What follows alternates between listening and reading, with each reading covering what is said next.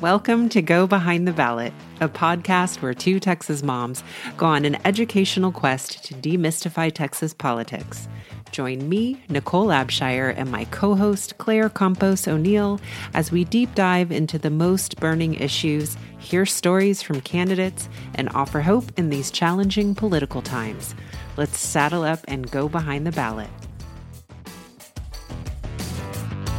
Hello, everyone. Welcome to this episode of Go Behind the Ballot. I'm Claire Campos O'Neill. And I am Nicole Abshire. And we are so thankful that you're here with us today, whether you're a regular listener or a new listener. We talk about Texas politics. So if you want to find out more, listen to this show and the past shows and sign up for our newsletter at our website, gobehindtheballot.com. We give really great recaps of the show in our weekly newsletters and on our website.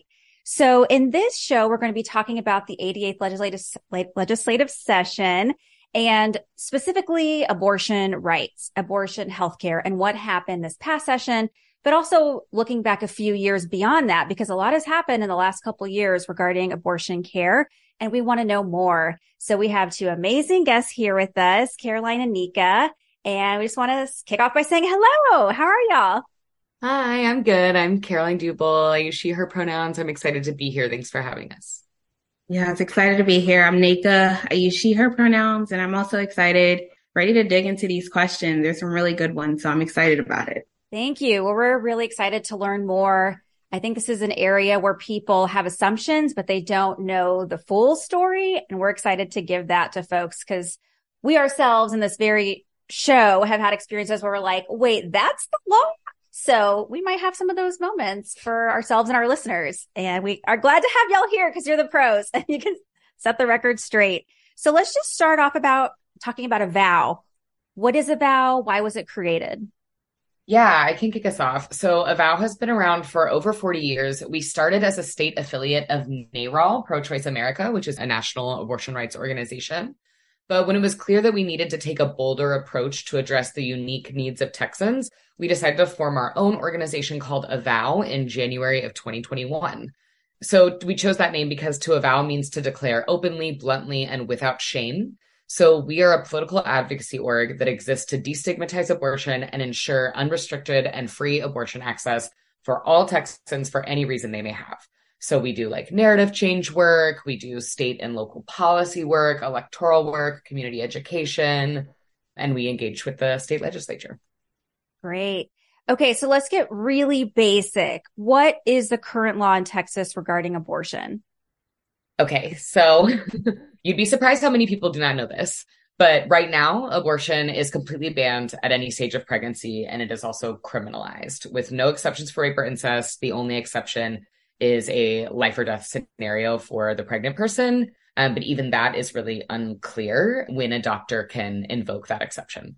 So basically, like how we got here was that in September 2021, Texas was the first state living in a post Roe world when the six week ban and the bounty hunter law went into effect. That law stopped nearly all of our legal in clinic abortions in the state because most people don't even realize they're pregnant at six weeks. But then soon after, in June 2022, the Dobbs decision came down, and that basically allowed states to ban and restrict abortion. And so that's when our trigger law went into effect, which was also passed in 2021. So that trigger law is, it just says in the event that Roe versus Wade falls, this law is triggered to go into effect, which is exactly what happened. So it not only bans, but criminalizes providing abortions at any stage of pregnancy. So there are no legal in clinic abortions happening in the state, period. And that is where we are at right now. Okay. Yeah. I, I, definitely have. Well, I think criminalizing, can we talk about what that looks like. Yeah, that looks like any other thing that's criminalized. So basically, police can arrest doctors who provide abortions. It's a first degree felony in Texas right now. So you can go to jail for many, many years if you are found guilty of violating this law, which would mean providing an abortion. To be clear, the law criminalizes providers. So that means the doctors and anyone who helps someone access an abortion. It does not criminalize the patient themselves. That doesn't mean that people who are accessing abortion are not facing more surveillance and criminalization and fear than they were before this law. I'm thinking too, we should maybe take one more step back before we really get into this. Can you define what an abortion is? Yeah, I'll talk about it as if I were talking to my nieces and nephews when they ask me what I do. so, abortion, it's really simple. It's a procedure that you can have when you no longer want to be pregnant. When you're pregnant, you don't want to be. So, there's medication abortions, which is where you use two pills, mifepristone and misoprostol, to induce a miscarriage. And there's also a procedural abortion where you visit a doctor, and there's several different methods of a procedural abortion. And how is this actually playing out? Because it sounds like you cannot get an abortion in Texas with the exception of the health of the mother, life of the mother. What's this really looking like? And I know there's some lawsuits because there is a lot of gray zone. So what do y'all hear from Texans regarding this issue? Well, actually, just last week, an article came out. It reported that there were 10,000 additional births that were unwanted pregnancies that where people wanted to access abortion and were not able to in the state. So when you think about that number, that is 10,000 people, who, families who are in a different situation than they wanted to be in, who weren't able to access the care that they needed. And then there are still people accessing abortion in the state. There are people traveling to go to Colorado or New Mexico or to visit family in California or New York to access abortion care in clinic. There are also tons of people safely self managing their abortion with pills that they access online. And there are also people, yeah, who are being forced to carry these pregnancies to term. Hmm. Okay, let's talk a little bit about the legislative session that just ended in May and what was a conversation around reproductive rights during this past session? Were any bills passed? I don't feel like I heard a lot about this specific topic, but what was the conversation? Yeah, so this past session, I agree. It was kind of a quiet session when you think about all the media that happened a couple of years ago when we saw SB 8 come into fruition in comparison, this year was really quiet. Even for people that are doing work in this space, it felt really quiet. So yeah, there were a couple of good bills. We'll say that. Yeah, there were a couple of good bills that passed this past session. It wasn't a complete waste of time. There was a couple good things that came out of it. So one of those bills are HB 12, which is House Bill 12, which expanded Medicaid coverage to one year postpartum. So just extending that coverage for people who've recently given birth. Medicaid is now being extended to a full year. And then HB 300, which is House Bill 300, which removed the sales tax on menstrual products, diapers for adults and children, as well as baby wipes, best breast milk pumping products, baby bottles, and maternity clothes. So all of those had the removal. We saw the removal of sales tax on those items. So those were two some of the good things that came out of this past session. Yes, thanks for mentioning those. I forgot about the period tax and how we don't have to pay mm. tax on these necessary products anymore, which is really great. And why did that take so long? But that's okay. We're moving forward. Can you help us understand why it was so important to extend that coverage from, I think it was six months to one year for mothers? Yeah. So when you think about the people who are going to be most impacted and the people who are in need of certain services, extending any lifeline to those groups are going to be really impactful and really necessary. So when you look at the demographic of people who are being covered by Medicaid, Medicaid already has such a like tight it's like a tight group of people that can actually access it because there's so many restrictions in place of who can actually get Medicaid and who can and what's covered and what's not covered. So just by extending that, even an additional six months is life changing for a lot of people who are in need of care because six months after giving birth, you're not completely just like free from everything. You're good to go. And especially when we're looking at maternal health of Black women as well, like some things can happen outside of those six months. Complications can arise after just six months. They can happen within a year. And so what does coverage look like for people who can't access that care but are still in need of it? But the six month mark has already passed. So it just gives people who are already having so many other ways in which their lives are being pushed and pulled and politicized and attacked it just gives them just more room, just I guess more breathing room to be able to access the care they need without like thinking about that ticking clock of six months being the thing that can stop them from getting the help that they need. Yes, yes. We are also very happy that this extension happened. I know there were a lot of groups that were behind that push. So progress. It reminds it. me of the SNAP benefits conversation that we had mm-hmm. with um, every Texan, just about the how restrictive and how difficult it is to access these resources. And it's wild to me. Wild. Yes. so I know the legislature is statewide, but can we talk about local level and how local communities are supporting pregnant people? Absolutely. This is my favorite thing to talk about. And it's probably because I'm biased as an organizer, but I love talking about what we're doing on a local level because it takes things out of the big picture of national and like what are things that can actually happen within your own community in your own neighborhood. So a lot of us, and not just talking about people who work in repro, but people just who have had to depend on community support and community building are doing what our people have always historically had to do when a state does what it does, which is enact violence and also harm people with the laws and policies that they're passing. So we are taking that responsibility for each other. We are ensuring that the needs of our community are being met outside what the state is deeming that we need or is deeming that we should be able to have. And so one of the ways in which that is showing up for people who need to access an abortion are through the many amazing practical support orgs that we have in the state of Texas. So practical support orgs are organizations that assist with all the other things that go with having abortion outside of the actual cost of the procedure. So this can be transportation because we live in Texas, can't get an abortion here in Texas. So helping to pay for flights to go out of the state. This can be covering hotel costs because now that you're leaving the state, you need somewhere to stay. Sometimes you can't fly back immediately after having a procedure. You're going to have to stay overnight. So the covered up hotel costs. The most of the people who are having an abortion have already have a kid or already have a child. So helping to cover childcare we're thinking about loss of wages, when we think about the people who are going to be most impacted, it's going to be people who are also low income. And so it's not enough to just pay for someone to travel somewhere or take care of their housing, but it's like they're also missing out on a full day worth of wages or two days worth of wages. So how can we help ease some of those things that would be not necessarily saying it's a burden, but like some of the obstacles to receiving care? And so, yeah, and they're providing a multitude of things, including like repro kits that can include contraception, and then also, like I said, some of the other items like childcare and covering lost wages and things of that nature. As far as like on the local policy level, we're working with our community, with partners, with other issue orgs. I think sometimes when it comes to show, uh, social justice issues, it's wanting to treat it as a silo of like, this is just happening in this one group, not to the other.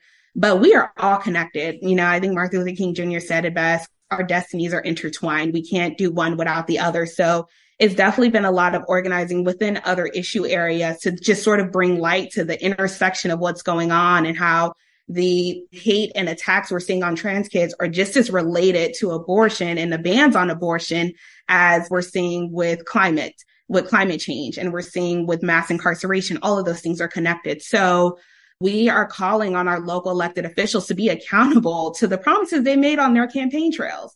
We're just calling them to do what they said they were going to do. We're not asking for more. We're just saying do what you were supposed to do. Actually serve the people you're supposed to represent while also being proactive with pushing our own pro-abortion policy. So not waiting on elected officials to see us, but making sure that our voices are heard regardless of what they're going to do.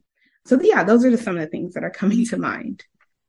Yes, that's so great. I'm having a question bubble up regarding the new laws, which are confusing. So it is legal for Avow to help people get an abortion, even though you can't get one in Texas. Like, I think there's a lot of confusion on providing information to people. We can do that, right? So Avow is a political advocacy organization. So we actually don't do any direct service at all, you know, what regardless of what the law is.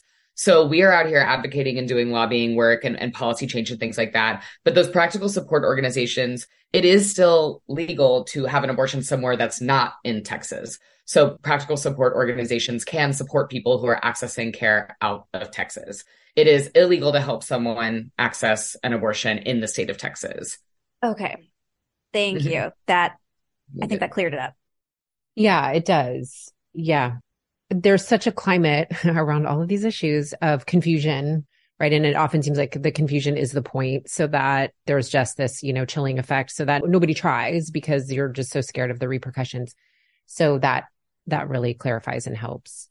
I had another thing that was bubbling up for me. I think i realized in the beginning caroline in the way that you were framing everything i realized just something i think that for me and i'm wondering if other people are having this same little tug I think abortion is often presented to us in such a like a moralistic way that I wasn't hearing that in your language. And so I was a little like, I'm not sure what to ask. And I think because of Avow, I'm guessing like your approach is, is medical, right? This is a healthcare issue. This isn't a moral issue. And so I think I'm like, I'm still catching up in terms of that framework.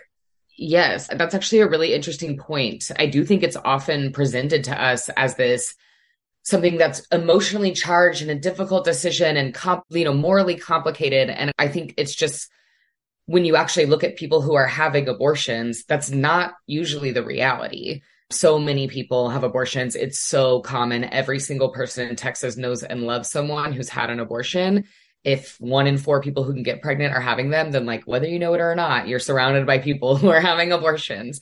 And so i think it's just important for me at least i always think of this as just a reality of our reproductive lives. It is not complicated. It's just like some people need colonoscopies some people don't until they're a certain age.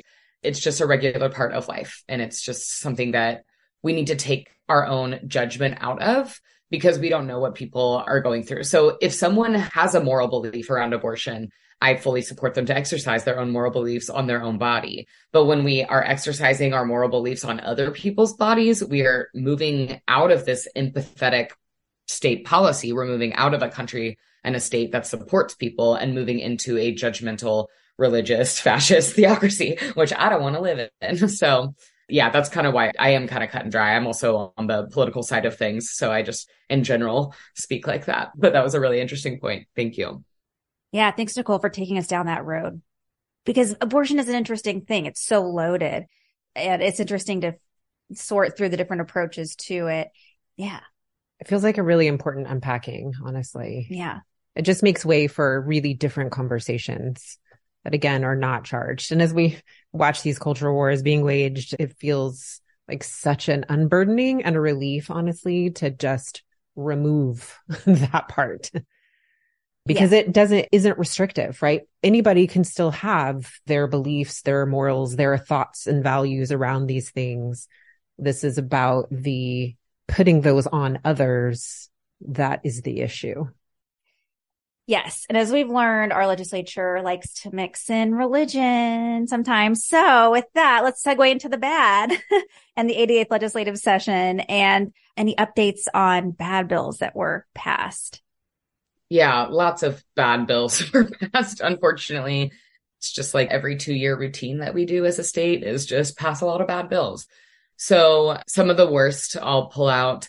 One is around the alternatives to abortion program, which is actually in the past, it's been a budget item. So this is something that's debated in the budget process early on in session, not a bill that's passed later. But there was an increase in funding for that program. So currently there are 140 million of our tax dollars going towards this program. This program funds fake clinics, often called crisis pregnancy centers.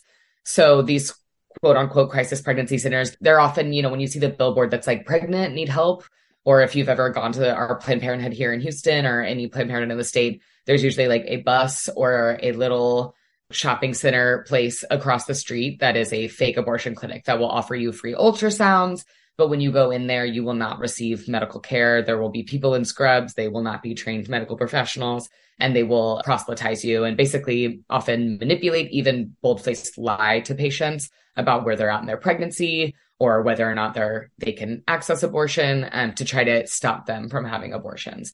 And there's a lot of really brave storytellers with our partners that we testify who have told stories about some of the literal trauma they've experienced in those fake clinics. So Texas is now funding them at $140 million every two years for the biennium. We've increased that program steadily over the last decade, and it's now huge. It's a huge part of our budget. Another bill related to that is SB 24. So that codified the Alternatives to Abortion program and changed the name to Texas Thriving Families. So they're trying to do like a rebrand on alternatives to abortion. So just something to watch out for. Texas Thriving Families, not a safe space. Okay. Thank you. So, but this is like my money, Nicole's, your money. And the conversations yeah. we've been having about education. It's like, yeah. wow. Imagine what Houston ISD could do with $140 million right now instead of having this random person by the state appointed coming in and taking over and taking away our vote. Um, Okay. So yeah, a few other bad bills. Sorry. I'm That's the, okay. This is good to know. I'm the depressing one. Yeah. Nneka has all the hope and like the power around community organizing and like all this sad stuff. So HB 17, which is another House bill, allows for a district attorney's decision not to pursue the criminalization of abortion cases to qualify as official misconduct. So basically, after the trigger ban went into effect and abortion became, providing abortions became a crime in Texas, a lot of district attorneys, as they have on many issues, said, we're not going to prioritize this. You know, like the Travis County District Attorney said, and the Dallas County District Attorney said, we're not going to be pursuing abortion related crimes. That's not our priority. We're trying to keep people safe. And so this bill will now allow the state to qualify those DAs as being out of conduct, official misconduct. So that can create a path for removal from office for district attorneys who do not enforce this law, um, which is really frustrating. Wow. yeah.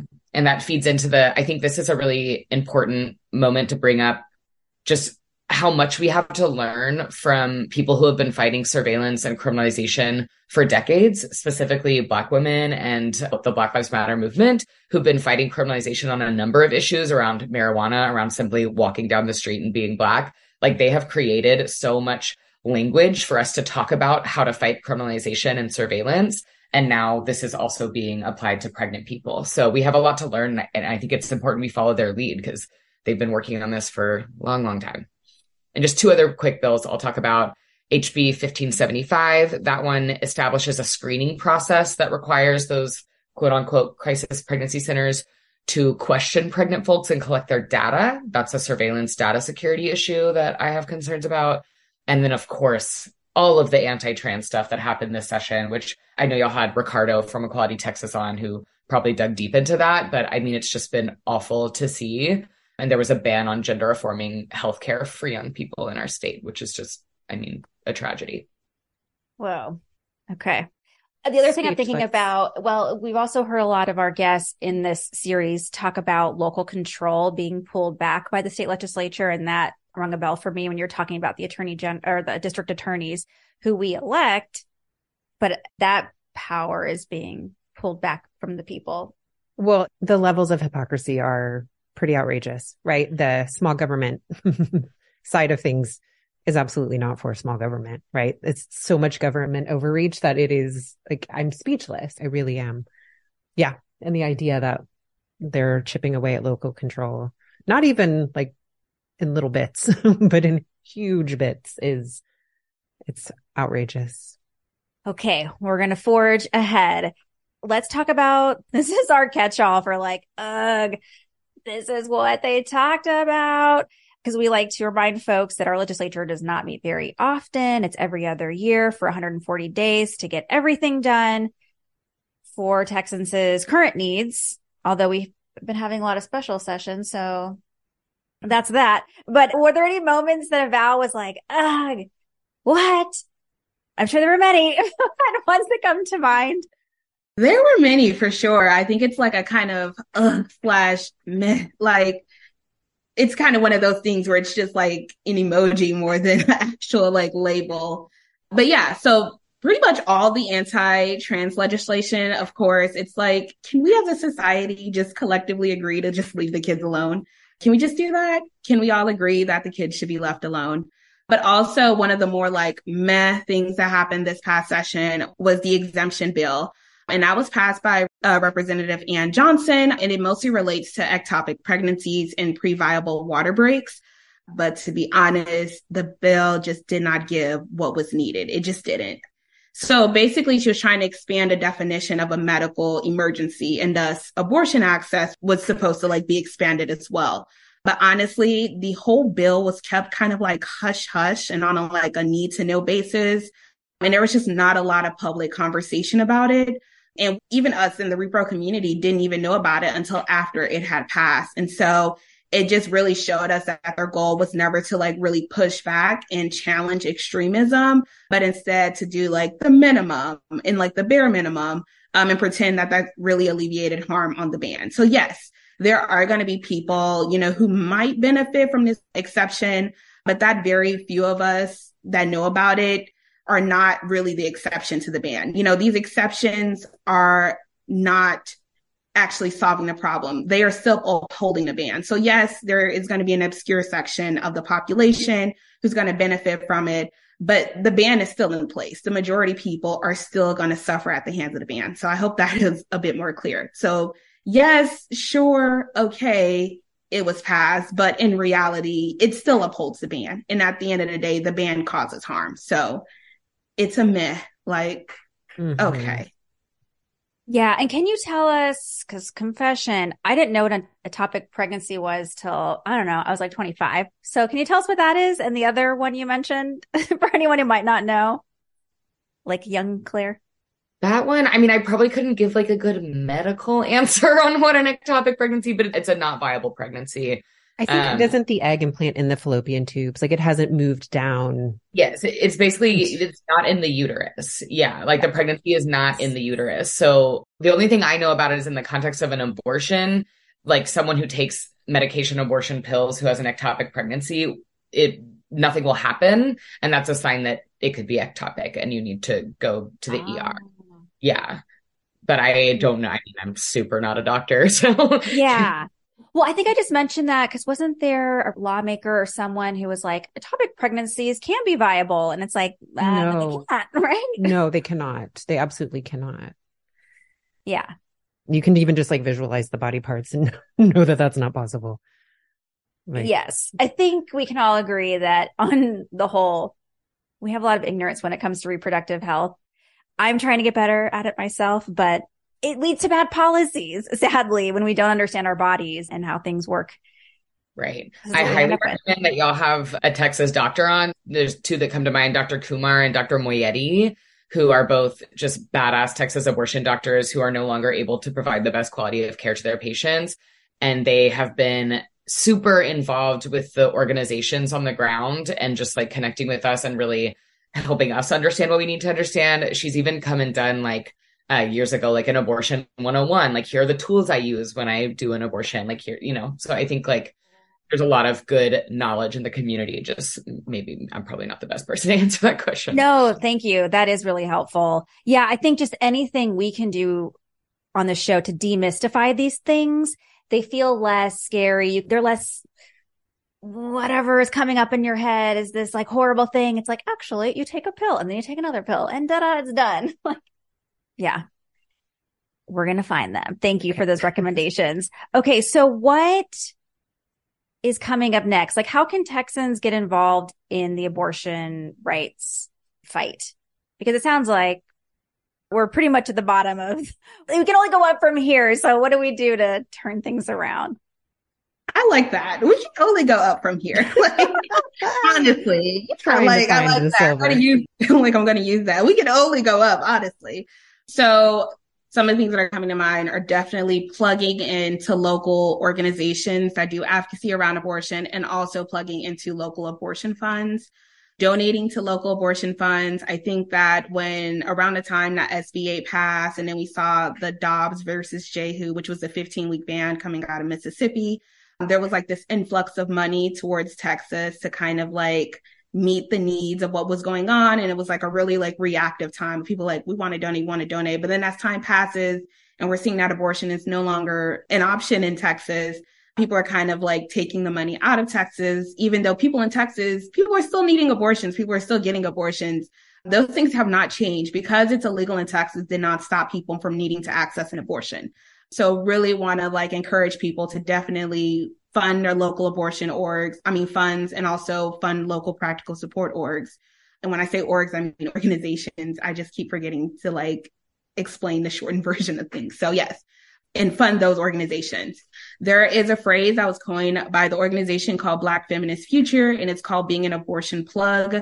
And basically what that means is that like in your own community, within the people that you're around, you can be that person that people can come to for resources. Someone's like, I'm in Texas, I want to get an abortion. What do I do? You can tell them about sites like needabortion.org that has a list of like verified clinics that are outside of the state of Texas. That would be better options for people who need to access care or for if people are looking like, what's a real clinic? How do I tell? The list is already, there are already some on there. So you can just look at that list and you'll know like, okay, these are trusted. There's a section for the actual abortion fund. So like I need to pay for it. How can I get help with that? There's a list of resources. Also, there's like legal help on there. There are hotlines if you need to talk to someone or counseling. And there's just like a lot of resources available on that site. So you can do that yourself within your own community. You don't have to necessarily, you know, spend any money or you're not able or have the ability to like offer physical services, that's something that you can do also. You can just be that person for people to come to, like tell them about Plan C pills, about how to get, you know, medication abortion. You can be that person to tell them about ineedana.com, which is great for people who do not live in the state of Texas. So that's something you can do within your own community that doesn't cost you anything and that you would probably be surprised at how much of a help that can be for people who just don't know where to go or where to turn to because like you said all the laws and language is so confusing, which of course it's done on purpose like that to keep us confused and keep us on a defense and not really thinking about proactive work. Because being a volunteer right now can be a bit tricky for some orgs, even just signing up for like listservs and text messages are so helpful because you can get connected when actual action items come up. So when it's time to like actually get out there and call a legislator or go out there and, you know, participate in a rally or speak at a commissioner's court, you can be updated on that through the text messages and listserv, mutual aid, which is where we all take responsibility for the people in our community. So it's more of a reciprocal thing of like, I help you with your needs, you help me with my needs. And that's how the community works. Community organizing and education. We offer trainings like let's talk about abortion and just talk about abortion. Like, how do I talk about abortion in a way that's not stigmatizing? How do I talk to my family about abortion? How do we start having those conversations? And yeah, just saying abortion out loud. I think that's like one of the biggest things. Just say abortion. Those who are opposed to abortion will say the word four times more than us, which means when I say us, I mean people who are in favor of abortion, which means that they control the narrative. They're the ones controlling the narrative around abortion. So when someone's picking up a newspaper or they're reading an article online or they're watching TV more four times more likely to hear someone who's opposed to abortion saying the word abortion. So for a lot of folks, that's their first time interacting with even talking about abortion. And so, you know, it's now on us as people who support abortion, who are in favor of abortion, to take back control of that narrative and take back control of that word abortion. So just say abortion out loud. If you mean abortion, just say abortion. And so, yeah, those are some things that you can do for sure. Awesome. That's fantastic. We'll have all of those in the episode notes. So if one day your friend's like, Oh, I need an abortion and they can be like, Oh, there's this podcast episode and oh, there's the notes all right there. We'll have it easily available. Oh man, there's so many things. we know. Do you want to be thinking about democracy? What are you thinking? I'm thinking Claire? about democracy. I'm thinking about a lot. I'm just thinking about like this moment in time. Like, yeah, I guess let's go to democracy. And before we get to what y'all think about democracy, how you would define it for yourselves, what do you think people can do who feel like giving up, who feel like the battle has been lost? I mean, I know you shared all those great resources, but beyond maybe providing for this issue, what's like one thing someone can do to feel like they're changing the narrative in Texas and moving us towards a more inclusive state? First, breathe just breathe. I think when we're looking at all the negative and all of the just like messed up things that are constantly happening, we feel the need to constantly like rapid respond and defend and respond and defend. And we like get stuck in that cycle of constantly of exhaustion really is what it leads to. So at first think breathe. You know, things that we're seeing today did not happen overnight. They didn't just happen with one session. It was years and years and years and years of bad policy and no protections that led us to this point. So first, just take a breath. You know, like let's collect ourselves. Let's not exhaust ourselves in this work because this work is not going to solve itself within a day or even within a year. It's going to take time. The main thing I like to tell people, other than the ways in which you can get involved, is that whatever you do does not have to be big. And I am quoting, you know, Agents of S.H.I.E.L.D., uh, the Marvel show, but it's the steps do not have to be big. They just have to move you in the right direction. So I just tell people don't be overwhelmed. Don't get yourself exhausted. Don't feel like because horrible things are happening, you just have to constantly respond and just defend your right to live or exist in this world. Take a breath, regroup with your community, and go from there. That's the biggest thing I tell people because it's long term work. Culture change work, narrative shift, changing the way in which we even look at these issues outside of just abortion, but all the issues that intersect and connect us are issues that this country have had since its inception. And so the idea that in a year or two they're going to magically be solved is just not realistic and it's not true. So I always tell people take a breath, regroup with the community, and then we go from there. Figure out what it is, figure out a place to start. It doesn't matter where, it doesn't matter how small that starting point is pick a spot and start there.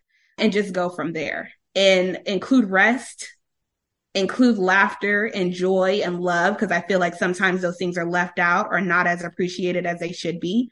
Rest, love yourself, provide empathy, and, you know, take your time with it. You know, do what makes the most sense for you and your community. Show up in a way that you and your community needs you to show up and go from there. So, yeah. Oh, thank you, Nneka. You're saying that. I'm like, breathe. What's that? yeah. That's a really beautiful response. I just to like uplift so that sentiment, like I really love the way that Nneka put that. And I think that's so much like it can be so small. It can literally be just asking your neighbor how they're doing if they need any support right now. I mean, there's so many state manufactured crises that we're living under and like y'all remember the freeze, y'all remember these like me- like hurricanes in Houston, mm-hmm. these huge crises and that can create trauma. And so I think like when it's that bad, you can't respond every time you see a call script on Instagram or a bad thing is happening in the news. It's like you alone can't address every single issue that's going to come up in the news. And one of the most powerful things that you can do is just know the people around you and be willing to stick your neck out for them, even if you don't agree on every political issue. I've got neighbors who like are not on the same side of this abortion issue as me, but when their daughter needed some plan C, I helped them access it. You just have to like, you got to be there for people. Or plan B. I'm sorry, I misspoke there. I was specifically talking about plan B, the emergency contraception. Right.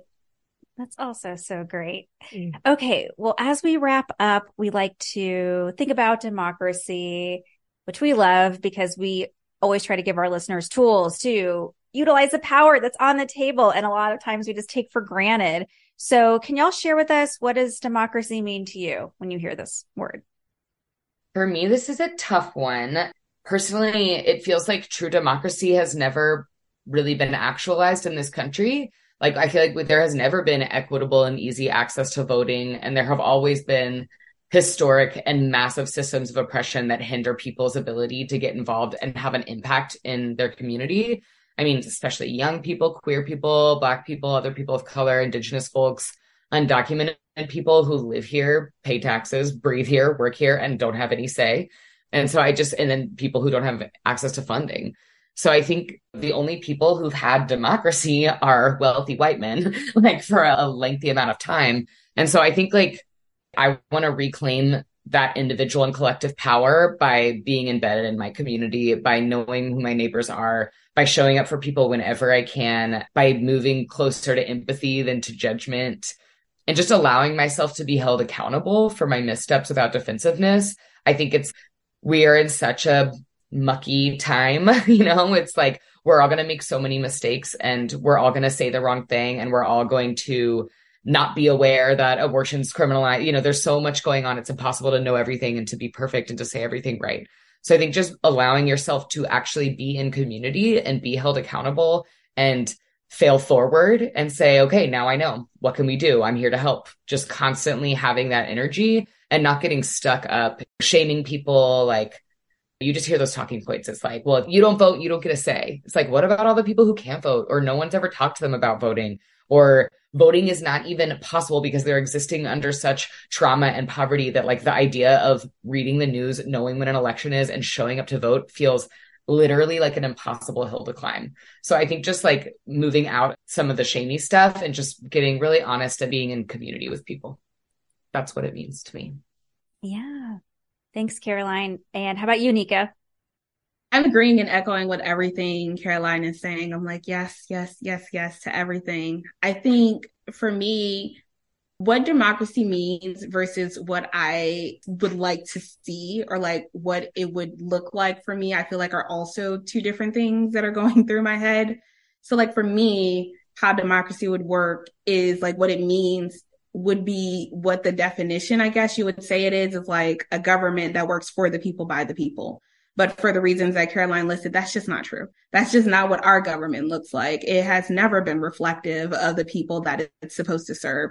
And to be honest, even with elections, I don't really feel like the elections are, are always representative of the majority of people and our values. And so for me, what it would look like to have like a true democracy would be within that definition to truly actualize the definition that we have not ever had the opportunity to do in this country. And that's to really have a government where it actually works for us. Like, you know, I don't want to go back and forth with the government. I don't want to fight them. I don't want to have to like constantly call them out. I want to be able to, for both of us to call each other up. I want them to support us. So that's what I would love. For me, it's not about a bigger government or smaller government or a government that looks like one party or the other. It's one that just works for the best interests of the people. And so that's what it would mean to me to have a real democracy. That's great. Nicole? Well, wrap it up for us. I, goodness gracious. I don't know. How do we conclude this great conversation? I mean, well, I would say I echo my definition when I've given it before is like government of the people by the people, right? I just feel like definitely sums it up. And what an amazing thing it is to imagine that maybe out there that can exist at some point. And that's why we're here. That's why we're doing this. So hopefully, and I love both of you mentioning community especially in this time where we see so many efforts towards privatization and thinking about individual rights and freedoms and, you know, the antidote to that is really valuing community. So that was really awesome to hear both of you highlight that. Yes. Thank you so much. Thank you for educating us. I learned something new as I suspected I would, and hopefully our listeners did too. But we really appreciate it. And we will share all these resources on our episode notes. Is there any shout outs y'all want to do? Like follow us here yeah, follow us on. We're on all the socials. You know, we're hip, we're young, we're on the TikTok, we're on the Facebooks, we're on Instagram, we're on Threads. I learned what that was recently. so yeah, we're real hip, and it's all about Texas. A V O W T E X A S, and you can follow us everywhere. If there is a social media site, we're more like more than likely on it. So yeah, I did not know that we had a threads and I also don't know what that is. So I'm impressed. like I need to know this, these things. we all have a research project after this. I know. I'm like, where's thread? yes. Well, thank you again, Nneka and Caroline. We really appreciate it. And we will be back with another show next week. Thank you, everybody, for joining me, Nicole Abshire, and my co host, Claire Campos O'Neill, on Go Behind the Ballot. Hopefully, we've demystified some little portion of Texas politics, and we hope that you'll do more with us. Check out our website at www.gobehindtheballot.com, where you'll find links to all of our social media and you will find our community. Let's join together and do more. We hope you'll let us know what is working, and we hope you'll join us next week. Thanks, everybody, and have a good one.